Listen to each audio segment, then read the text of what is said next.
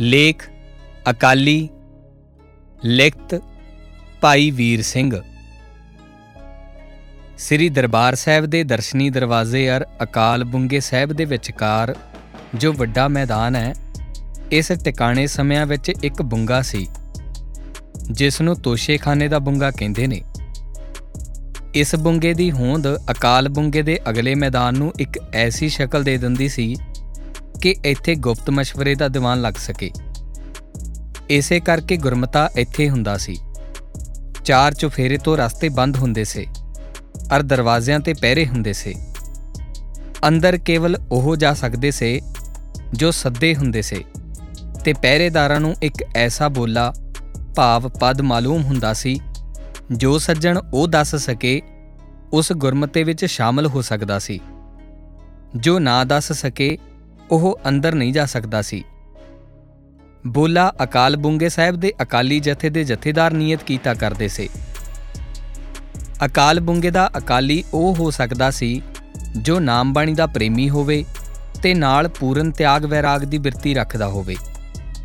ਘਰ-ਬਾਰ ਮਾਲ ਮਿਲਖ ਤੇ ਉਸਨੇ ਕਬਜ਼ੇ ਤੇ ਅਪਣਤ ਦਾ ਨਾ ਸਿਰਫ ਮੂੰਹੋਂ ਸਗੋਂ ਸੱਚੀ ਮੁੱਚੀ ਸੰਬੰਧ ਤੋੜਿਆ ਹੋਇਆ ਹੋਵੇ।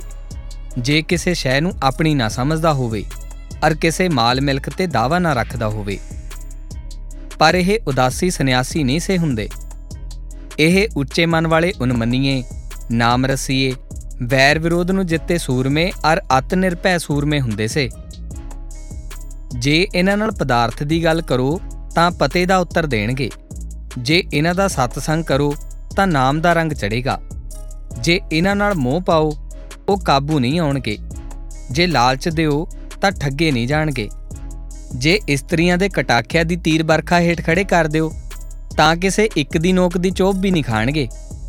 ਜ਼ੁਬਾਨ ਇਹਨਾਂ ਦੀ ਨਾਮ ਰਸ ਰਤੀ ਚੁੱਪ ਪਰ ਬੋਲਣ ਦਾ ਬ੍ਰਹਮ ਗਿਆਨ। ਜੇ ਜਗਤ ਦੀ ਗੱਲ ਕਰੋ, ਤਾਂ ਪੰਥ ਰੱਖਿਆ, ਪੰਥ ਦੀ ਭਲਾਈ, ਪੰਥ ਦੇ ਬਚਾਓ ਦੀ। ਹੋਰ ਮਾਮਲੇ ਛੇੜੋ ਤਾਂ ਇਹ ਮੋਨੀ। ਇਹਨਾਂ ਦਾ ਵਜੂਦ ਆਪਣੇ ਆਪ ਵਿੱਚ ਰੂਹਾਨੀ ਖਿੱਚ ਦਾ ਕੇਂਦਰ ਹੁੰਦਾ ਸੀ। ਤਦੋਂ ਲੈਕਚਰ ਦੇ ਉਪਦੇਸ਼ਕਾਂ ਦੇ ਵਿਖਿਆਨ ਨਹੀਂ ਸੇ ਹੁੰਦੇ। ਬਸ ਅਕਾਲ ਬੁੰਗੇ ਆਓ। ਇਹਨਾਂ ਵਿਅਕਤੀਆਂ ਦੇ ਦਰਸ਼ਨ ਮੇਲੇ ਮਿਕਨਾਤੀਸੀ ਅਕਸਰ ਪਾ ਕੇ ਗੁਰੂ ਚਰਨਾਂ ਵੱਲ ਖਿੱਚ ਲੈਂਦੇ ਸੇ। ਸ੍ਰੀ ਦਰਬਾਰ ਸਾਹਿਬ ਜੀ ਦੇ ਗ੍ਰੰਥੀਆਂ, ਸੇਵਾਦਾਰਾਂ ਦਾ ਜੀਵਨ ਵੀ ਇਸੇ ਤਰ੍ਹਾਂ ਨਾਮ ਰਸ ਰਤਾ, ਸ਼ਾਂਤ ਸਰੋਵਰ ਹੁੰਦਾ ਸੀ। ਅਕਾਲੀ ਉਹ ਜੋ ਇੱਕ ਅਕਾਲ ਤੇ ਟੇਕ ਰੱਖੇ। ਅਕਾਲੀ ਉਹ ਜੋ ਅਕਾਲ ਬੁੰਗੇ ਦੇ ਸੇਵਕ ਜਥੇ ਦਾ ਸਭਾਸਦ ਹੋਵੇ। ਅਕਾਲ ਬੁੰਗਾ 6ਵੇਂ ਸਤਗੁਰਾਂ ਰਚਿਆ ਤੇ ਉਸ ਵੇਲੇ ਅਕਾਲੀ ਦੀ ਨੀਂਹ ਵੀ ਨਾਲ ਹੀ ਧਰੀ ਗਈ ਤੇ ਇਹੋ ਬ੍ਰਿਤੀ ਮਾਨੋ ਉਸ ਵੇਲੇ ਧਾਰਨ ਕਰਾਈ ਗਈ। ਨਾਮ ਦੇ ਅਭਿਆਸੀ, ਮਾਗ ਮਿਲਕ ਦੇ ਕਬਜ਼ੇ ਦੀ ਬਿਰਤੀ ਨੂੰ ਜੋ ਜਿੱਤ ਚੁੱਕੇ ਸੋ, ਅਕਾਲ ਬੁੰਗੇ ਦੀ ਸੇਵਾ ਕਰੇ। ਅਕਾਲ ਬੁੰਗੇ ਦਾ ਸੇਵਕ ਅਕਾਲੀ ਅਕਾਲੀ ਨੀਲੇ ਬਸਤਰਾਂ ਵਾਲਾ। ਜਦੋਂ ਅੰਮ੍ਰਿਤ ਪ੍ਰਚਾਰ ਹੋਇਆ ਤੇ ਪੰਥ ਰਚਿਆ ਗਿਆ, ਜਦੋਂ ਨੀਲੇ ਬਸਤਰਾਂ ਦਾ ਵੀ ਰਿਵਾਜ ਟੁਰਿਆ ਹੈ, ਯਥਾ ਇਉਂ ਉਪਜੇ ਸਿੰਘ ਭੁਜੰਗੀਏ ਨੀਲੰਬਰ ਧਾਰਾ। ਸਿੰਘਾਂ ਦੇ ਅੱਡ-ਅੱਡ ਜਥੇ ਭਰਤੀ ਹੋਏ ਤੇ ਅੱਡ-ਅੱਡ ਨਿਸ਼ਾਨ ਤੇ ਪਰਖ ਲਈ ਅੱਡ-ਅੱਡ ਪੁਸ਼ਾਕੇ ਤੇ ਰੰਗ ਫੌਜਾਂ ਦੇ ਦਸਤਿਆਂ ਤੇ ਥਾਪੇ ਗਏ। ਸਭ ਤੋਂ ਪਹਿਲਾਂ ਤੇ ਮੁੱਖ ਰੰਗ ਨੀਲਾ ਸੀ। ਜਿਸ ਜਥੇ ਜਾਂ ਫੌਜ ਦੇ ਦਸਤੇ ਦਾ ਬਾਣਾ ਨੀਲਾ ਸੀ, ਉਹ ਸਾਹਿਬਜ਼ਾਦੇ ਫਤਿਹ ਸਿੰਘ ਦੇ ਨਾਮ ਤੇ ਸੀ। ਇੱਕ ਦਿਨ ਉਹਨਾਂ ਦਾ ਪੁਸ਼ਾਕਾ ਇਸ ਰੰਗ ਦਾ ਤੇ ਦੁਮਾਲੇ ਵਾਲਾ ਸੀ, ਜਿਸ ਤੇ ਉਹਨਾਂ ਦੇ ਨਾਮ ਤੇ ਉਹਨਾਂ ਦੇ ਪੁਸ਼ਾਕੇ ਦੇ ਰੰਗ ਤੇ ਇੱਕ ਫੌਜ ਨਿਲਾਬਰੀ ਰਚੀ ਗਈ। ਦੁਮਾਲਾ ਇਹਨਾਂ ਦਾ ਖੁੱਲੇ ਲੜਦਾ ਹੁੰਦਾ ਸੀ, ਜੋ ਦਸਤਾਰੇ ਦੇ ਉੱਪਰ ਵਾਰ ਹੁੰਦਾ ਹੈ। ਇਹ ਰੰਗ ਤੇ ਵੇਸ ਜੋ ਉਦੋਂ ਉਸ ਖਾਸ ਤੇ ਮੁੱਖ ਸੈਨਾ ਦਾ ਸੀ, ਪਿੱਛੋਂ ਅਕਾਲੀ ਤੇ ਨਿਹੰਗ ਸਿੰਘਾਂ ਦਾ ਸੰਪਰਦਾਈ ਚਿੰਨ ਬਣ ਗਿਆ, ਜਿਸ ਦੀ ਵਿਆਖਿਆ ਇਸ ਪ੍ਰਕਾਰ ਹੈ। ਮਾਚੀਵਾੜੇ ਜਦ ਭਾਈ ਮਾਨ ਸਿੰਘ ਜੀ ਤੇ ਭਾਈ ਦਿਆ ਸਿੰਘ ਜੀ ਸਤਗੁਰਾਂ ਪਾਸ ਅੱਪੜੇ ਤੇ ਬਾਗ ਵਿੱਚ ਆਰਾਮ ਨਾਲ ਜਾ ਬੈਠੇ, ਤਦ ਪ੍ਰਸੰਨ ਹੋ ਕੇ ਸਤਗੁਰਾਂ ਨੇ ਵਰ ਦਿੱਤਾ। ਪੰਥ ਖਾਲਸੇ ਵਿੱਚ ਤੇਰੇ ਵਰਗੇ ਖੁੱਲੇ ਸੁਭਾਅ ਵਾਲੇ, ਨਿਰਭੈ ਤੇ ਸਿੱਧੇ ਸਾਦੇ ਲਿਬਾਸ ਵਾਲੇ ਅਨੇਕ ਸਿੰਘ ਹੋਣਗੇ, ਜਿਨ੍ਹਾਂ ਦੀ ਬਿਰਤੀ ਅਕਾਲੀ ਭਾਵ ਵਾਹਿਗੁਰੂ ਟੇਕ ਵਾਲੀ ਹੋਵੇਗੀ ਤੇ ਨਿਰੰਕੁਸ਼ਤਾ ਨਿਹੰਗ ਵਰਗੀ ਹੋਵੇਗੀ। ਮਾਨ ਸਿੰਘ ਨੀਲਾਂਬਰੀ ਸੈਨਾ ਦੇ ਵੱਡੇ ਹੋਣ ਕਰਕੇ ਉਸ ਵੇਲੇ ਵੀ ਨੀਲੇ ਬਾਣੇ ਵਿੱਚ ਸਨ। ਫਿਰ ਜਦੋਂ 10ਵੇਂ ਸਤਗੁਰਾਂ ਨੇ ਨੀਲੇ ਸਾੜੇ, ਤਦੋਂ ਇੱਕ ਟੁਕੜਾ ਰੱਖ ਲਿਆ ਤੇ ਉਹ ਖੰਜਰ ਨੂੰ ਬੰਨ ਦਿੱਤਾ। ਮੁਰਾਦ ਗਾਲਬਨ ਇਹ ਸੀ ਕਿ ਸ਼ਸਤਰ ਵਿੱਦਿਆ ਵਿੱਚ ਇਸ ਦੀ ਫਿਰ ਲੋੜ ਪਵੇ ਤਾਂ ਖਾਲਸਾ ਵਰਤੇ। ਸਾੜ ਦੇਣ ਤੋਂ ਨਿਲਾਬਰ ਨੂੰ ਸਦਾ ਤਿਰਸਕਾਰਤ ਨਾ ਸਮਝੇ। ਇਉਂ ਵੀ ਰਵਾਇਤ ਹੈ ਕਿ ਜਦੋਂ ਨੀਲੇ ਕੱਪੜੇ ਪਾੜ-ਪਾੜ ਸਾੜੇ, ਤਾਂ ਇੱਕ ਟੁਕੜਾ ਬਾਹਰ ਜਾ ਪਿਆ। ਸਾਰੇ ਕਰੜੇ ਖੇਦਾਂ ਵਿੱਚ ਨਾਲ ਰਹੇ ਤੇ ਬਚ ਨਿਕਲੇ ਤੇ ਅਤ ਧਰਮੀ ਭਾਈ ਮਾਨ ਸਿੰਘ ਜੀ ਕੋਲ ਸਨ। ਇਸ ਟੁਕੜੇ ਨੂੰ ਗੁਰੂ ਸਾਹਿਬਾਂ ਪਾਸੋਂ ਮੰਗ ਕੇ ਉਹਨਾਂ ਨੇ ਆਪਣੇ ਦਸਤਾਰੇ ਵਿੱਚ ਟੰਗ ਲਿਆ। ਇਹ ਦੂਜੇ ਕਿਸਮ ਦੇ ਦੁਮਾਲੇ ਦਾ ਮੁੱਢ ਤੇ ਨੀਲੇ ਬਾਣੇ ਦਾ ਸੰਪਰਦਾਈ ਮੁੱਢ ਹੋਇਆ ਸਮਝਿਆ ਜਾਂਦਾ ਹੈ। ਇਹ ਵੀ ਲਿਖਿਆ ਕਿ ਇੱਕ ਨੀਲਾ ਟੁਕੜਾ ਸਤਿਗੁਰਾਂ ਦੇ ਚਰਨਾਂ ਦੇ ਭੋਰੇ ਪੂਰਨ ਤਿਆਗ ਬਿਰਤੀ ਵਿੱਚ ਸਦਕੇ ਹੋ ਰਹੇ ਸੇ। ਇਹਨਾਂ ਵਿੱਚ ਉਹ ਭਾਵ ਜ਼ਿੰਦਗੀ ਦਾ ਵਰਤਾਓ ਤੇ ਰੰਗ ਸੀ ਜੋ ਪੂਰਨ ਪ੍ਰੇਮੀ, ਪੂਰਨ ਤਿਆਗ ਤੇ ਪੂਰਨ ਨਾਮ ਅਭਿਆਸੀ ਵਿੱਚ ਲੋੜੀਏ। ਸੋ ਮਾਨ ਸਿੰਘ ਜੀ ਨੇ ਦੁਮਾਲਾ ਸਜਾਈ ਰੱਖਿਆ ਤੇ ਉਹਨਾਂ ਦੇ ਪਿਆਰ ਵਾਲਿਆਂ ਉਹਨਾਂ ਦੀ ਪੈਰਵੀ ਕੀਤੀ। ਹੁਣ ਉਹ ਤਿਆਗ ਬਿਰਤੀ ਜੋ ਅਕਾਲ ਬੁੰਗੇ ਦੇ ਅਕਾਲੀਆਂ ਵਿੱਚ ਹੁੰਦੀ ਸੀ, ਇਸ ਤਰ੍ਹਾਂ ਪ੍ਰਵਿਰਤ ਹੋ ਗਈ ਸਾਰੇ ਪੰਥ ਵਿੱਚ ਤੇ ਇਹਨਾਂ ਲੋਕਾਂ ਦਾ ਨਾਮ ਹੋ ਗਿਆ ਨਿਹੰਗ। ਨਿਹੰਗ ਫਾਰਸੀ ਵਿੱਚ ਮਗਰਮੱਛ ਨੂੰ ਕਹਿੰਦੇ ਨੇ। ਮੁਰਾਦ ਹੈ ਜੋ ਨਿਰਭੈ ਅਤ ਹੋਵੇ। ਕਿਸੇ ਭੈ ਅੱਗੇ ਜਿਸ ਦੀ ਅੱਖ ਝਮਕਾ ਨਾ ਖਾਵੇ।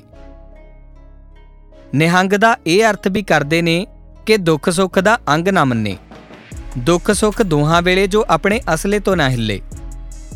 ਨਿਹੰਗ ਦਾ ਮੂਲ ਜਾਪਦਾ ਹੈ, ਪਦ, ਨੇ, ਸੰਗ, ਭਾਵ, ਨਿਹੰਗ, ਜੋ ਇਕੱਲਾ ਵਿਚਰੇ ਇਸਤਰੀ ਆਦ ਦੇ ਪਰਿਵਾਰਕ ਸੰਬੰਧ ਤੋਂ ਸੁਤੰਤਰ ਹੋ ਕੇ ਜੋ ਸਾਧੂ ਬਿਰਤੀ ਵਿੱਚ ਵਿਚਰੇ ਅਕਾਲ ਬੁੰਗੇ ਦੇ ਅਕਾਲੀ ਖਿਆਲ ਹੈ ਕਿ 6ਵੇਂ ਸਤਗੁਰਾਂ ਤੋਂ ਲੈ 10ਵੇਂ ਸਤਗੁਰ ਦੇ ਸਮੇਂ ਤੱਕ ਕੇਵਲ ਸਤਗੁਰਾਂ ਦੇ ਹੁਕਮ ਦੇ ਤਾਬੇ ਕੰਮ ਕਰਦੇ ਸੇ। ਔਰ ਉਹਨਾਂ ਪਰ ਉਤਨੇ ਜ਼ਿੰਮੇਵਾਰੀ ਦੇ ਕੰਮ ਨਹੀਂ ਪੈਂਦੇ ਸੇ, ਜਿਤਨੇ ਕਿ 10ਵੇਂ ਜਾਮੇ ਦੇ ਅੰਤਰਤਾਨ ਹੋਣ ਮਗਰੋਂ ਪਏ ਹਨ। ਤਦੋਂ ਉਹ ਨਾਮ ਰਸੀਏ ਇੱਕ ਸ਼ੁਭ ਤੇ ਸੋਹਣੇ, ਪਰ ਤਿਆਗੀ ਸੇਵਕ ਤਖਤ ਸਾਹਿਬ ਦੀ ਸੇਵਾ ਵਾਲੇ ਹੁੰਦੇ ਸੇ। ਅਕਾਲ ਬੁੰਗੇ ਤੇ ਪੂਰਾ ਵਸੀਕਾਰ ਭੁਚੰਗੀਆਂ ਦਾ, ਜਿਤਮਲੀਆਂ ਬੰਦਈਆਂ। ਚੁਬੰਦਾਂ ਆਦਿਕ ਦੇ ਹਟ ਜਾਣ ਪਰ ਹੋਇਆ। ਤਦੋਂ ਇਹੋ ਅਕਾਲ ਪੁਰਖੀ ਇਨਾਮ ਤੋਂ ਵੀ ਕੁਝ ਚਿਰ ਪ੍ਰਸਿੱਧ ਰਹੇ ਨੇ। ਖਾਸ ਪੇ ਕੋਈ ਨਹੀਂ ਸੀ, ਪਰ 10ਵੇਂ ਜਾਮੇ ਦੇ ਮਗਰੋਂ ਬਾਬੇ ਫਤਿਹ ਸਿੰਘ ਦੇ ਨਾਮ ਦੀ ਫੌਜ ਵਾਲੇ ਸ੍ਰੀ ਮਾਨ ਸਿੰਘ ਜੀ ਦੀ ਸੰਪਰਦਾ ਦੇ ਨਿਹੰਗ ਤੇ ਅਕਾਲੀ ਸਿੰਘ ਲਗਭਗ ਇੱਕੋ ਹੋ ਗਏ ਤੇ ਯਾਰ ਦੋਵੇਂ ਪਦ ਇੱਕ ਨਾ ਅਰਥਾਂ ਵਿੱਚ ਵਰਤੀਣ ਲੱਗ ਪਏ। ਪਰ ਦੁਮਾਲੇ ਦਾ ਫ਼ਰਕ ਜਾਰੀ ਰਿਹਾ। ਅਕਾਲ ਬੁੰਗੇ ਦੇ ਅਕਾਲੀ ਉਹਨਾਂ ਹੀ ਗੁਣਾ ਵਾਲੇ ਜੋ ਉੱਪਰ ਕਹੇ ਨੇ ਤਖਤ ਸਾਹਿਬ ਦੀ ਸੇਵਾ ਵਿੱਚ ਰਹਿਣ ਵਾਲੇ ਸੇ। ਹੋਰ ਖੁੱਲੇ ਵਿਚਰਨ ਵਾਲੇ ਅਕਾਲੀ ਵਹੀਰ ਬਣਾ ਕੇ ਪੰਥਕ ਕਾਰਜਾਂ ਲਈ ਜਗ੍ਹਾ ਜਗ੍ਹਾ ਫਿਰਦੇ ਸਨ। ਸਭਨਾਂ ਦਾ ਇਕੱਠ ਕਈ ਵੇਰ ਅਕਾਲੀ ਬੁੰਗੇ ਹੋ ਜਾਂਦਾ ਸੀ। ਖੁੱਲੇ ਵਿਚਰਨ ਵਾਲਿਆਂ ਦੀ ਮਾਨੋ ਬੌਧਿਕ ਸੰਨਿਆਸ ਦੀ ਸ਼ਕਲ ਸੀ ਤੇ ਅਕਾਲ ਬੁੰਗੇ ਦੇ ਸੇਵਕਾਂ ਦੀ ਜੋ ਕਈ ਵੇਰ ਇਹਨਾਂ ਵਿੱਚੋਂ ਚੋਣਵੇਂ ਹੋਇਆ ਕਰਦੇ ਸੇ ਕੁਟੀਚਰ ਸੰਨਿਆਸ ਦੀ। ਪਰ ਫ਼ਰਕ ਇਹ ਹੈ ਕਿ ਸੰਨਿਆਸੀ ਤਿਆਗ ਕਰਕੇ ਆਪਾ ਕੌਮ, ਦੇਸ਼ ਤੇ ਪੰਥ ਦੀ ਸੇਵਾ ਵਿੱਚ ਲਾਉਂਦੇ ਸੇ। ਉਦਾਸ ਹੋ ਬਨਾ ਵਿੱਚ ਤੇ ਬਰਫਾਂ ਵਿੱਚ ਨਹੀਂ ਜਾ ਲੱਗਦੇ ਸੇ। ਵਿਆਹ ਇਹਨਾਂ ਵਿੱਚ ਹੁਕਮਨ ਮੰਨੇ ਨਹੀਂ ਸੀ, ਪਰ ਰਿਵਾਜਨ ਇਹ ਅਕਸਰ ਨਿਰਵਿਰਤ ਵਿਚਰਦੇ ਸੇ। ਜਥੇਬੰਦੀ ਇਹਨਾਂ ਦੀ ਇਸ ਤਰ੍ਹਾਂ ਦੀ ਸੀ ਕਿ ਹਰ ਵਹੀਰ ਦਾ ਇੱਕ ਜਥੇਦਾਰ ਹੁੰਦਾ ਸੀ। ਜਿਸ ਦੀ ਸਭ ਤੋਂ ਵੱਡੀ ਮਹਿਮਾ ਨਾਮ ਰਸੀਆ ਤੇ ਅਭੈ ਹੋਣਾ ਹੁੰਦੀ ਸੀ। ਇਸ ਨੂੰ ਜਥੇਦਾਰ ਤੇ ਵਹੀਰੀਆਂ ਵੀ ਆਖਦੇ ਸਨ। ਆਪਣੇ ਜਥੇ ਦਾ ਇਹ ਗੁਰਮੁਖ ਤੇ ਸਰਦਾਰ ਹੁੰਦਾ ਸੀ। ਪ੍ਰਬੰਧ ਸਾਰਾ ਇਸ ਦੇ ਹੱਥ ਹੁੰਦਾ ਸੀ। ਸਾਰੇ ਇਸ ਦਾ ਹੁਕਮ ਮੰਨਦੇ ਸੀ। ਕਈ ਵੇਰ ਜਥੇਦਾਰ ਨੂੰ ਗੁਰਦੇਵ ਸਿੰਘ ਵੀ ਸੱਦਦੇ ਸੀ। ਅੰਮ੍ਰਿਤ ਛਕਾਉਣ ਵੀ ਇਸ ਦਾ ਕੰਮ ਹੁੰਦਾ ਸੀ। ਜਥੇਦਾਰ ਦੇ ਜੇ ਸਾਰੇ ਸਿੰਘ ਵਿਰੋਧੀ ਹੋ ਜਾਣ, ਤਾਂ ਨਵਾਂ ਥਾਪ ਲੈਂਦੇ ਸਨ। ਪਰ ਜਥੇਦਾਰ ਦੇ ਹੁਕਮੋਂ ਸਿਰ ਨਹੀਂ ਸਨ ਫੇਰਦੇ। ਪਰ ਇਹ ਗੱਲ ਹੋਈ ਕਦੇ ਘੱਟ ਹੈ, ਕਿਉਂਕਿ ਪੂਰਨ ਤਿਆਗੀ ਤੇ ਨਾਮਰਸੀਏ ਹੋਣ ਕਰਕੇ ਉਹ ਕਾਰਨ, ਜੋ ਜਥਿਆਂ ਵਿੱਚ ਵਿਖੇਵੇਂ ਦੇ ਪੈਂਦੇ ਨੇ, ਮੌਜੂਦ ਹੀ ਨਹੀਂ ਸਨ ਹੁੰਦੇ। ਮੁਸੀਬਤਾਂ ਚੁਫੇਰੇ ਸਨ ਤੇ ਪਰਸਪਰ ਪਿਆਰ ਭਾਰਵਾਂ ਵਾਲੇ ਸਨ। ਇਸ ਕਰਕੇ ਇਹ ਘਟਨਾ ਲਗਭਗ ਨਹੀਂ ਹੋਈ ਵਾਂਗੂ ਹੈ। ਅਕਸਰ ਨਿਹੰਗ ਸਿੰਘ ਵਹੀਰਾਂ ਵਿੱਚ ਵੀ ਨਹੀਂ ਰਹੇ, ਇਕੱਲੇ ਵਿਚਰੇ ਨੇ। ਅਕਸਰਾਂ ਨੇ ਗੁਰਦੁਆਰੇ ਸੰਭਾਲੇ। ਸੇਵਾ ਵਿੱਚ ਉਮਰਾਂ ਲਾਈਆਂ ਤੇ ਜੀਵਨ ਸਫਲ ਕੀਤੇ। ਅਕਾਲੀ ਜਾਂ ਨਿਹੰਗ ਹੁਣ ਇੱਕੋ ਅਰਥ ਵਾਲਾ ਪਦ ਹੋ ਗਿਆ ਸੀ। ਨਿਰਭਾ ਇਹਨਾਂ ਦਾ ਪਿਆਰ ਨਾਲ ਮਿਲੀ ਭੇਟਾ ਸੀ ਜਾਂ ਗੁਰਦੁਆਰੇ ਦੇ ਲੰਗਰ ਤੋਂ। ਇਹ ਲੋਕ ਮੰਗਦੇ ਨਹੀਂ ਸਨ। ਕਦੇ ਕਿਸੇ ਹਾਲਤ ਵਿੱਚ ਵੀ ਹੱਥ ਨਹੀਂ ਸਨ ਅੱਡਦੇ। ਜੇ ਸਫ਼ਰ ਵਿੱਚ ਹਨ, ਪਾਸ ਕੁਛ ਨਹੀਂ। ਪ੍ਰਸ਼ਾਦੇ ਦਾ ਵੇਲਾ ਹੈ, ਤਾਂ ਕਿਸੇ ਪਿੰਡ ਸ਼ਹਿਰ ਦੀ ਗਲੀ ਜਾ ਵੜਨਗੇ। ਜਿਸ ਘਰ ਮਰਜ਼ੀ ਹੈ ਲੰਘ ਜਾਣਗੇ। ਉਸ ਵੇਲੇ ਦੇ ਨਿਰਵਾਹ ਜੋਗਾ ਅੰਨ ਮਾਤਰ ਲੈ ਕੇ ਟੁਰ ਆਉਣਗੇ। ਹੀਰੇ ਮੋਤੀ ਪਾਸ ਪਏ ਰਹਿਣ, ਤੱਕਣਗੇ ਨਹੀਂ। ਇਥੋਂ ਤੱਕ ਕਿ ਉਸ ਡੰਗ ਤੋਂ ਵਧੇਕ ਦਾ ਅੰਨ ਵੀ ਨਹੀਂ ਚੁੱਕਣਗੇ। ਲੋਕਾਂ ਵਿੱਚ ਇਤਨਾ ਸਤਕਾਰ ਇਹਨਾਂ ਦਾ ਸੀ ਕਿ ਜਦੋਂ ਨਿਹੰਗ ਸਿੰਘ ਆ ਜਾਣ ਤੇ ਲੋਕੀ ਸੁਣ ਲੈਣ ਕਿ ਨਿਹੰਗ ਆਏ ਨੇ, ਤਾਂ ਬੂਹੇ ਖੋਲ ਘਰਾਂ ਤੋਂ ਬਾਹਰ ਆ ਕੇ ਅਦਬ ਨਾਲ ਹੱਥ ਜੋੜ ਕੇ ਖਲੋ ਜਾਂਦੇ। ਤੇ ਸਾਰੇ ਚਾਹੁੰਦੇ ਸਨ ਕਿ ਇਹ ਮੇਰੇ ਘਰ ਅੰਦਰ ਜਾਣ। ਫਿਰ ਜਿਸ ਘਰ ਇਹ ਵੜ ਜਾਣ, ਉਹ ਆਪਣੇ ਧਨ ਭਾਗ ਸਮਝਦਾ ਸੀ। ਤਦੋਂ ਦੀ ਇਹ ਕਹਾਵਤ ਅੱਜ ਤੱਕ ਮੂੰਹਾਂ ਤੜ ਤੇ ਚੜੀ ਹੋਈ ਹੈ। ਆਏ ਨਹੀਂ ਨਿਹੰਗ, ਬੂਹਾ ਖੋਲ ਦੇ ਨਿਸ਼ੰਗ। ਜਿਸ ਦਾ ਭਾਵ ਇਹ ਸੀ ਕਿ ਇਹ ਉੱਚੇ ਖਿਆਲ ਵਾਲੇ ਲੋਕ ਨੇ। ਇਹਨਾਂ ਨੂੰ ਰੋਕੋ ਨਾ ਖੁੱਲੇ ਦਿਲ ਅੰਦਰ ਆਉਣ ਦਿਓ। ਇਹ ਤੁਹਾਡੇ ਘਰ ਦੇ ਮਾਲ, ਧਨ, ਰੂਪ, ਕਿਸੇ ਸ਼ੈ ਦੇ ਰਵਾਦਾਰ ਨਹੀਂ। ਨਿਰਭਾ ਮਾਤਰ ਅੰਨ ਲੈਣਗੇ ਤੇ ਤੇਰੀ ਕਮਾਈ ਸਫਲ ਕਰ ਜਾਣਗੇ। ਇਸ ਦਾ ਕਾਰਨ ਇਹ ਸੀ ਕਿ ਨਿਹੰਗਾਂ ਤੇ ਸਿੰਘਾਂ ਵਿੱਚ ਮਾਲ ਮਿਲਕ ਦੇ ਕਬਜ਼ੇ ਦਾ ਖਿਆਲ ਦਾ ਤਿਆਗ ਕਰਨਾ ਮੁੱਖ ਗੁਣ ਸੀ। ਉਹ ਨਾ ਕੇਵਲ ਆਪ ਹੀ ਮਾਲਕ ਨਹੀਂ ਬਣਦੇ ਸੇ, ਸਗੋਂ ਕਿਸੇ ਨੂੰ ਕਿਸੇ ਮਾਲ ਦਾ ਮਾਲਕ ਨਹੀਂ ਸੇ ਸਮਝਦੇ। ਸਭ ਮਾਲ, ਅੰਨ, ਵਸਤਰ, ਪਦਾਰਥ ਦਾ ਮਾਲਕ ਉਹਨਾਂ ਦੀ ਨਜ਼ਰ ਵਿੱਚ ਵਾਹਿਗੁਰੂ ਸੀ। ਉਹ ਜਦ ਲੋੜ ਵੇਲੇ ਕਿਸੇ ਦੇ ਘਰੋਂ ਅੰਨ ਮਾਤਰ ਅੰਗੀਕਾਰ ਕਰਦੇ ਸੇ ਤਦ ਉਹ ਘਰ ਵਾਲੇ ਦੇ ਅੰਨ ਨੂੰ ਉਸ ਦਾ ਸਮਝ ਕੇ ਹੱਥ ਨਹੀਂ ਸੇ ਲਾਉਂਦੇ ਪਰ ਦਾਣਾ ਪਾਣੀ ਗੁਰੂ ਦਾ ਸਮਝ ਕੇ ਸਾਂਝੇ ਬਾਬਲ ਦੇ ਭੰਡਾਰੇ ਵਿੱਚੋਂ ਭੁੱਖ ਪੂਰਨ ਮਾਤਰ ਅੰਨ ਸਵੀਕਾਰ ਕਰਦੇ ਸੇ। ਜਬਰ ਧੱਕਾ ਕਦੇ ਨਹੀਂ ਸੇ ਕਰਦੇ। ਜਬਰ ਸਹਿਣਾ, ਜਬਰ ਕਰਨਾ ਦੋਏ ਗੱਲਾਂ ਤੋਂ ਉਚੇਰੇ ਸੇ। ਨਿਹੰਗ ਸਿੰਘ ਪਾਸ ਕਛਹਿਰੇ ਤਾਂ ਦੋ ਹੁੰਦੇ ਸੇ, ਪਰ ਚੋਲਾ ਦਸਤਾਰ, ਚਾਦਰ ਇਹ ਕਦੇ ਦੋ ਨਹੀਂ ਸੇ ਹੁੰਦੇ। ਤੇ ਦਿਨ ਅੰਨ ਪਾ ਕੇ ਰਾਤ ਕਈ ਬਾਕੀ ਨਹੀਂ ਸੇ ਰੱਖਦੇ। ਇਸੇ ਵਾਸਤੇ ਮਗਰੋਂ ਇਹਨਾਂ ਦਾ ਨਾਮ ਬੇਹੰਗਮ ਵੀ ਪੈ ਗਿਆ ਸੀ। ਅਰਥਾਤ ਪੰਛੀ ਬਿਰਤੀ ਵਾਲੇ। ਜਿੱਥੇ ਚੋਗਾ ਜਿਸ ਵੇਲੇ ਮਿਲ ਗਿਆ ਖਾ ਲਿਆ। ਜਿੱਥੇ ਰਾਤ ਪੈ ਗਈ, ਟਿਕ ਗਏ। ਪਰੰਤੂ ਇਹ ਸਾਰੇ ਤਿਆਗ ਦੇ ਵਰਤਾਰੇ ਦੀਆਂ ਖੁੱਲਾਂ ਇਹਨਾਂ ਲੋਕਾਂ ਵਿੱਚ ਨਾਮ ਦੇ ਆਧਾਰ ਤੇ ਸਨ। ਅਰਥਾਤ ਆਤਮ ਜੀਵਨ ਭਾਵ ਰੂਹਾਨੀ ਜ਼ਿੰਦਗੀ ਇਸ ਦਾ ਮੂਲ ਸੀ।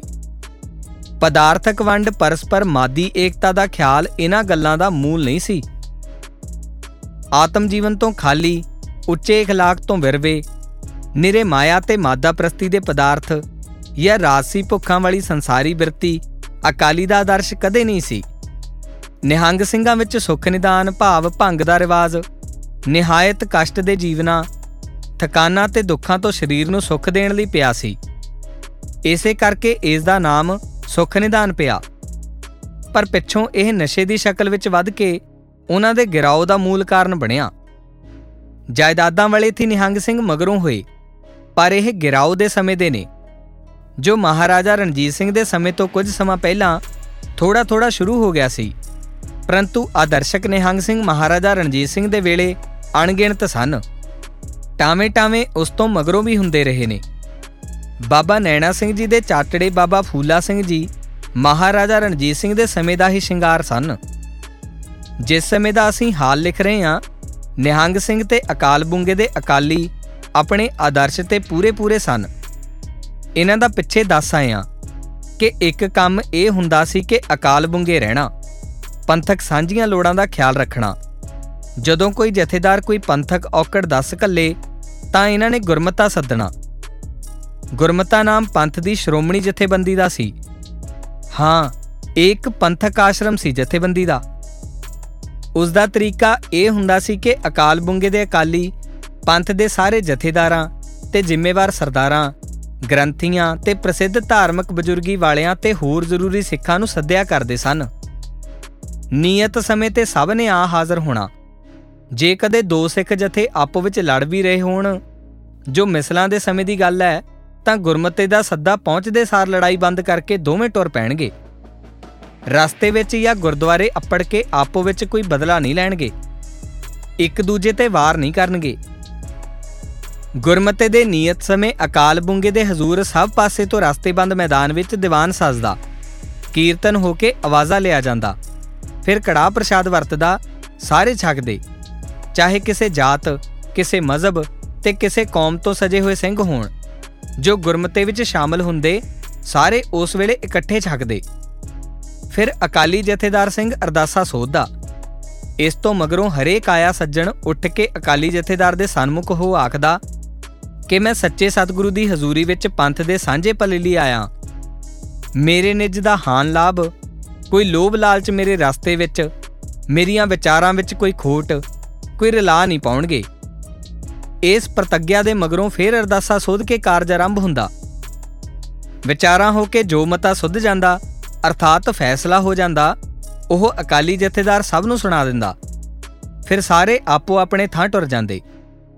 ਅਕਾਲੀਆਂ ਦਾ ਫੇਰ ਇਹ ਕੰਮ ਹੁੰਦਾ ਸੀ ਕਿ ਉਹ ਪੰਥਕ ਫੈਸਲਾ ਸਾਰੇ ਪੰਥ ਵਿੱਚ ਨੱਕ ਦੀ ਸੇਧ ਮਨੀਵੇ। ਅਕਾਲੀਆਂ ਦਾ ਪਵਿੱਤਰ ਜੀਵਨ, ਨਾਮ ਦੀ ਸੱਤਿਆ ਤੇ ਬੇਗਰਜ਼ੀ ਐਸੇ ਗੁਣ ਸਨ ਕਿ ਜਿਸ ਦੇ ਅੱਗੇ ਪੰਥ ਦੇ ਸਾਰੇ ਫਰਦ ਝੁਕਦੇ ਔਰ ਬੇਵਸੇ ਝੁਕਦੇ ਸੀ। ਫੌਜ ਤੇ ਤੋਪਾਂ ਵਾਲੇ ਜਥੇ ਇਹਨਾਂ ਪੰਛੀ ਭਾਵ ਬਿਹੰਗਮ ਬਿਰਤੀ ਵਾਲਿਆਂ ਦੇ ਆਖੇ ਅੱਗੇ ਸਿਰ ਝੁਕਾਉਂਦੇ ਸਨ। ਇਹ ਕਦੇ ਨਹੀਂ ਸੀ ਹੋਇਆ ਕਿ ਗੁਰਮਤੇ ਵਿੱਚ ਹੋਏ ਫੈਸਲੇ ਦੇ ਵਿਰੁੱਧ ਕੋਈ ਟੁਰੇ। ਇਸ ਗੁਰਮਤੇ ਦੀ ਮਰਿਆਦਾ ਦਾ ਮੁੱਢ ਚਮਕੌਰ ਵਿੱਚ ਹੋਇਆ। ਮਾਨੋ ਪਹਿਲਾਂ ਗੁਰਮਤਾ ਉਸ ਕਸ਼ਟ ਵੇਲੇ ਹੋਇਆ ਤੇ ਹਜ਼ੂਰ ਸਾਹਿਬ ਸਤਿਗੁਰਾਂ ਨੇ ਸਿੰਘਾਂ ਨੂੰ ਇਸ ਦੀ ਪੂਰੀ ਜਾਂਚ ਸਿਖਾਈ। ਸ੍ਰੀ ਗੁਰੂ ਗੋਬਿੰਦ ਸਿੰਘ ਜੀ ਦੇ ਜੋਤੀ ਜੋਤ ਸਮਾਉਣ ਤੋਂ ਬਾਅਦ ਪਹਿਲਾ ਪੰਥਕ ਗੁਰਮਤਾ ਬਾਬਾ ਸੰਤੋਖ ਸਿੰਘ ਜੀ ਦੀ ਜਥੇਦਾਰੀ ਵਿੱਚ ਹਜੂਰ ਸਾਹਿਬ ਹੋਇਆ ਤੇ ਆਖਰੀ ਗੁਰਮਤਾ ਨਸ਼ਹਿਰੇ ਦੀ ਲੜਾਈ ਵਿੱਚ ਮਹਾਰਾਜਾ ਰਣਜੀਤ ਸਿੰਘ ਦੀ ਜਥੇਦਾਰੀ ਤੇ ਬਾਬਾ ਫੂਲਾ ਸਿੰਘ ਅਕਾਲੀ ਦੇ ਪ੍ਰਬੰਧ ਵਿੱਚ ਹੋਇਆ। ਇਸ ਤੋਂ ਮਗਰੋਂ ਫਿਰ ਗੁਰਮਤਾ ਨਹੀਂ ਹੋਇਆ। ਪੰਥ ਰਾਜ ਗਵਾ ਕੇ ਕੋਈ ਐਸੀ ਸੱਟ ਖਾ ਕੇ ਮੁਰਛਤ ਹੋ ਗਿਆ ਕਿ ਪਾਸਾ ਹੀ ਨਹੀਂ ਪਰਤਿਆ। ਖੁਦਗਰਜ਼ੀ ਤੇ ਗਿਰਾਓ ਜਿਸ ਤੋਂ ਸਤਗੁਰਾਂ ਨੇ ਚਾਇਆ ਸੀ ਫੇਰ ਆ ਗਏ। ਕਿੰਨਾ ਚਿਰ ਮੂਰਛਾ ਵਿੱਚ ਰਹਿ ਕੇ ਅਕਾਲੀ ਤੇ ਢਾਡੀ ਦੋ ਲੁੜੀਂਦੀਆਂ ਸੰਪਰਦਾਵਾਂ ਗਵਾ ਕੇ ਫਿਰ ਸਿੰਘ ਸਭਾ ਦੀ ਜਥੇਬੰਦੀ ਹੇਠ ਜਾਗਿਆ। ਹੁਣ ਕੁਝ ਪੂਰਬੀ ਪਰ ਵਿਸ਼ੇਸ਼ ਪੱਛਮੀ ਲੀਕਾਂ ਤੇ ਜਥੇਬੰਦੀ ਟੁਰੀ ਤੇ ਖਿੰਡੀ ਫੁੱਟੀ ਟੁਰ ਰਹੀ ਹੈ ਤੇ ਕਈ ਵੇਰ ਪੱਛਮ ਦੇ ਮਾੜੇ ਤੇ ਨੀਵੇਂ ਤੋਂ ਨੀਵੇਂ ਵਰਤਾਰੇ ਵੀ ਵਰਤ ਚੁੱਕੀ ਹੈ। ਕਈ ਵੇਰ ਸ਼ੁਭ ਜਥੇਬੰਦੀ ਵੀ ਹੋਈ ਹੈ। ਕੰਮ ਵੀ ਕਈ ਸਵਾਰੇ ਨੇ। ਪਰ ਗੁਰਮਤੇ ਦੇ ਸਾਮਾਨ ਵਾਪਸ ਨਹੀਂ ਆਏ। ਗੁਰਮਤਾ ਫੇਰ ਨਹੀਂ ਲੱਗਾ। ਸਗੋਂ ਗੁਰਮਤੇ ਦਾ ਅਰਥ ਬਦਲ ਗਿਆ। ਲੋਕੀ ਹੁਣ ਗੁਰਮਤੇ ਦਾ ਅਰਥ ਨਿਰਾ ਤਜਵੀਜ਼ ਭਾਵ ਰੈਜ਼ੋਲੂਸ਼ਨ ਮਾਤਰ ਸਮਝਦੇ ਨੇ ਤੇ ਇਹਨਾਂ ਤੰਗ ਅਰਥਾਂ ਵਿੱਚ ਹੀ ਪਦ ਨੂੰ ਵਰਤ ਲੈਂਦੇ ਨੇ। ਕਿਸੇ ਰੈਜ਼ੋਲੂਸ਼ਨ ਨੂੰ ਮਤਾ ਤਾਂ ਕਿਹਾ ਜਾ ਸਕਦਾ ਪਰ ਗੁਰਮਤਾ ਨਹੀਂ, ਕਿਉਂਕਿ ਗੁਰਮਤਾ ਤਾਂ ਇੱਕ ਜਥੇਬੰਦੀ ਹੈ, ਇੱਕ ਉੱਚਾ ਆਸ਼ਰਮ ਹੈ। ਪਵਿੱਤਰਤਾ, ਨਾਮ ਤੇ ਤਿਆਗ ਦੀਆਂ ਨੀਹਾਂ ਤੇ ਉਸਰਿਆ ਇੱਕ ਮੰਦਰ ਹੈ। ਇੱਕ ਮਰਿਆਦਾ ਹੈ, ਜਿਸ ਵਿੱਚ ਖੁਦਗਰਜ਼ੀ, ਮਾਦੀ ਲਾਭ, ਸਵਾਰਥ, ਪੱਖਵਾਦ, ਈਰਖਾ ਤੇ ਨਵੇਂ ਤਰੀਕਿਆਂ ਨਾਲ ਆਪਣਾ ਬਲ ਬਣਾ ਕੇ ਹਾਰ ਜਿੱਤ ਦੇ ਮਨਸੂਬੇ ਸਿਰੇ ਚਾੜਨ ਦੇ ਤਰੀਕਿਆਂ ਦੀ ਗੁੰਜਾਇਸ਼ ਨਹੀਂ। ਮਾਦਾ ਪ੍ਰਸਤ ਪੱਛਮ ਦੇ ਤਰੀਕੇ ਜਥੇਬੰਦੀ ਦੇ ਹੋਰ ਨੇ।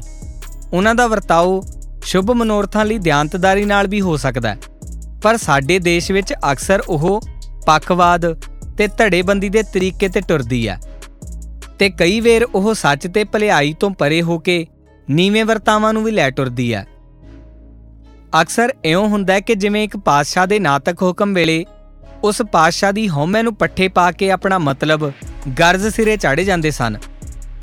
ਤਿਵੇਂ ਇਸ ਪੱਛਮੀ ਜਥੇਬੰਦੀ ਦੇ ਤਰੀਕੇ ਵਿੱਚ ਅਕਸਰ ਆਮ ਲੋਕਾਂ ਭਾਵ ਪਬਲਿਕ ਦੀ ਹਉਮੈ ਨੂੰ ਪੱਠੇ ਪਾ ਕੇ ਉਹਨਾਂ ਦੇ ਛੇਤੀ ਉਭਾਰ ਖਾਣ ਵਾਲੇ ਜਜ਼ਬਿਆਂ ਨੂੰ ਆਪਣੇ ਮਤਲਬ ਦੀ ਸੇਧ ਵਿੱਚ ਪ੍ਰਜਵਲਤ ਕਰਕੇ ਆਪਣਾ ਸਵਾਰਥ, ਗਰਜ਼, ਆਪਣਾ ਖਿਆਲ ਸਿਰੇ ਚੜਨ ਦਾ ਯਤਨ ਹੁੰਦਾ ਹੈ ਤੇ ਕਈ ਵੇਰੀ ਸੱਚ ਝੂਠ ਧਿਆਨਤਦਾਰੀ ਦੀ ਪਰਵਾਹ ਵੀ ਨਹੀਂ ਹੁੰਦੀ। ਗੁਰਮਤਾ ਉੱਚੇ ਮਨਾ, ਸੁੱਚੇ ਮਨਾ, ਗਰਜ਼ਾਂ ਤੋਂ ਧੋਤੇ ਮਨਾ ਦਾ ਸਾਂਝੇ ਪੰਥਕ ਹਾਨ ਲਾਭ ਤੇ ਆਪੇ ਨੂੰ ਮੈਂ ਮੇਰੀ ਤੇ ਧੋਤਾ ਸਾਫ਼ ਰੱਖ ਕੇ ਨਿਰੋਲ ਪੰਥਕ ਭਲੇ ਦੇ ਵਿਚਾਰ ਤੇ ਆਸ਼ਰਮ ਤੇ ਮਰਿਆਦਾ ਦਾ ਨਾਮ ਸੀ। ਉੱਪਰ ਅਸੀਂ ਗੁਰਮਤੇ ਦਾ ਹਾਲ ਦੱਸ ਆਏ ਹਾਂ ਅਕਾਲੀ ਤੇ ਨਿਹੰਗ ਦਾ ਸੰਖੇਪ ਸਮਾਚਾਰ ਕਹਿ ਆਏ ਹਾਂ ਅਕਾਲ ਬੁੰਗੇ, ਵਹੀਰਾਂ ਵਾਲੇ ਗੁਰਦੁਆਰਿਆਂ ਦੀ ਸੇਵਾ ਸੰਭਾਲ ਵਾਲੇ ਅਕਾਲੀਆਂ ਬਾਬਤ ਕੁਝ ਲਿਖ ਆਏ ਹਾਂ ਹੁਣ ਕੁਝ ਧਿਆਨ ਉਹਨਾਂ ਅਕਾਲੀਆਂ ਵੱਲ ਪਾਉਂਦੇ ਹਾਂ ਜੋ ਆਤਮਿਕ ਤਰੀਕੇ ਤੇ ਪੂਰਨ ਪਦ ਨੂੰ ਅਪੜ ਕੇ ਸਭ ਸੰਬੰਧਾਂ ਤੋਂ ਦੂਰ ਰਹਿੰਦੇ ਜੀਵਨ ਬਤਾਉਂਦੇ ਸਨ।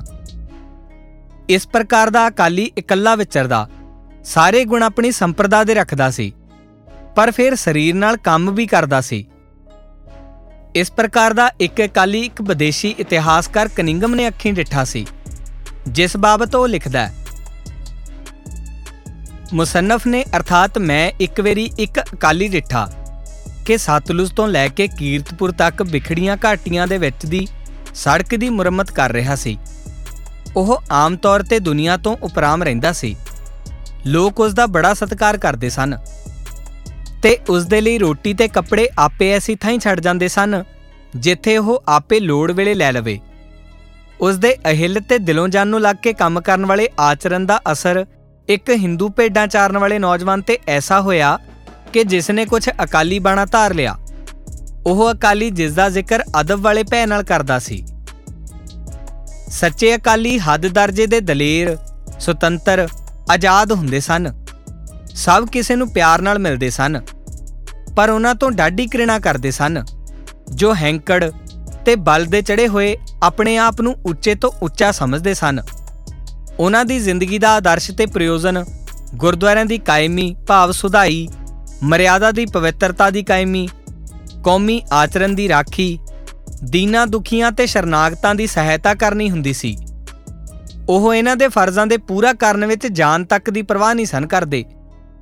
ਜੇ ਅਵਸਰ ਆ ਬਣੇ, ਤਾਂ ਇਸ ਦੇ ਪੂਰਾ ਕਰਨ ਵਿੱਚ ਆਪਣਾ ਸੀਸ ਤੱਕ ਦੇ ਦੇਣ ਲਈ ਹਰ ਵਕਤ ਤਿਆਰ ਰਹਿੰਦੇ ਸਨ। ਉਹ ਲੋਕ ਲਾਅ ਆਫ ਪ੍ਰਾਪਰਟੀ ਜਾਇਦਾਦ ਦੇ ਕਬਜ਼ੇ ਦੇ ਕਾਨੂੰਨ ਦੇ ਪਾਬੰਦ ਨਹੀਂ ਸਨ। ਉਹ ਪਦਾਰਥ, ਮਕਾਨ ਤੇ ਭੂਆਂ ਨੂੰ ਕਿਸੇ ਦੀ ਮਲਕੀਅਤ ਨਹੀਂ ਮੰਨਦੇ ਸਨ। ਕਹਿੰਦੇ ਸਨ ਕਿ ਸਭ ਕੁਝ ਵਾਹਿਗੁਰੂ ਦਾ ਹੈ। ਮਨੁੱਖ ਸਭ ਭਰਾ ਹਨ। ਮਿਲ ਕੇ ਪਿਆਰ ਨਾਲ ਜੀਵਨ ਨਿਰਵਾਹ ਕਰਨਾ ਸਭ ਦਾ ਧਰਮ ਹੈ।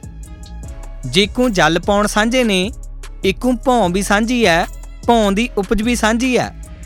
ਇਹ ਗੱਲ ਉਹ ਲੁੱਟ ਖਾਣ ਲਈ ਨਹੀਂ ਕਿਹਾ ਕਰਦੇ ਸਨ। ਸਗੋਂ ਆਪਣਾ ਆਪ ਲੁਟਾ ਕੇ ਦਿਖਾ ਦਿਆ ਕਰਦੇ ਸਨ। ਉਹਨਾਂ ਆਪਣੇ ਹੱਥ ਆਈ ਮਾਇਆ ਨੂੰ ਆਪਣੀ ਕਰ ਜਾਣਦੇ ਸਨ ਤੇ ਨਾ ਹੀ ਦੂਜੇ ਦੇ ਪਦਾਰਥਾਂ ਨੂੰ ਉਹਨਾਂ ਦਾ ਸਮਝਦੇ ਸਨ।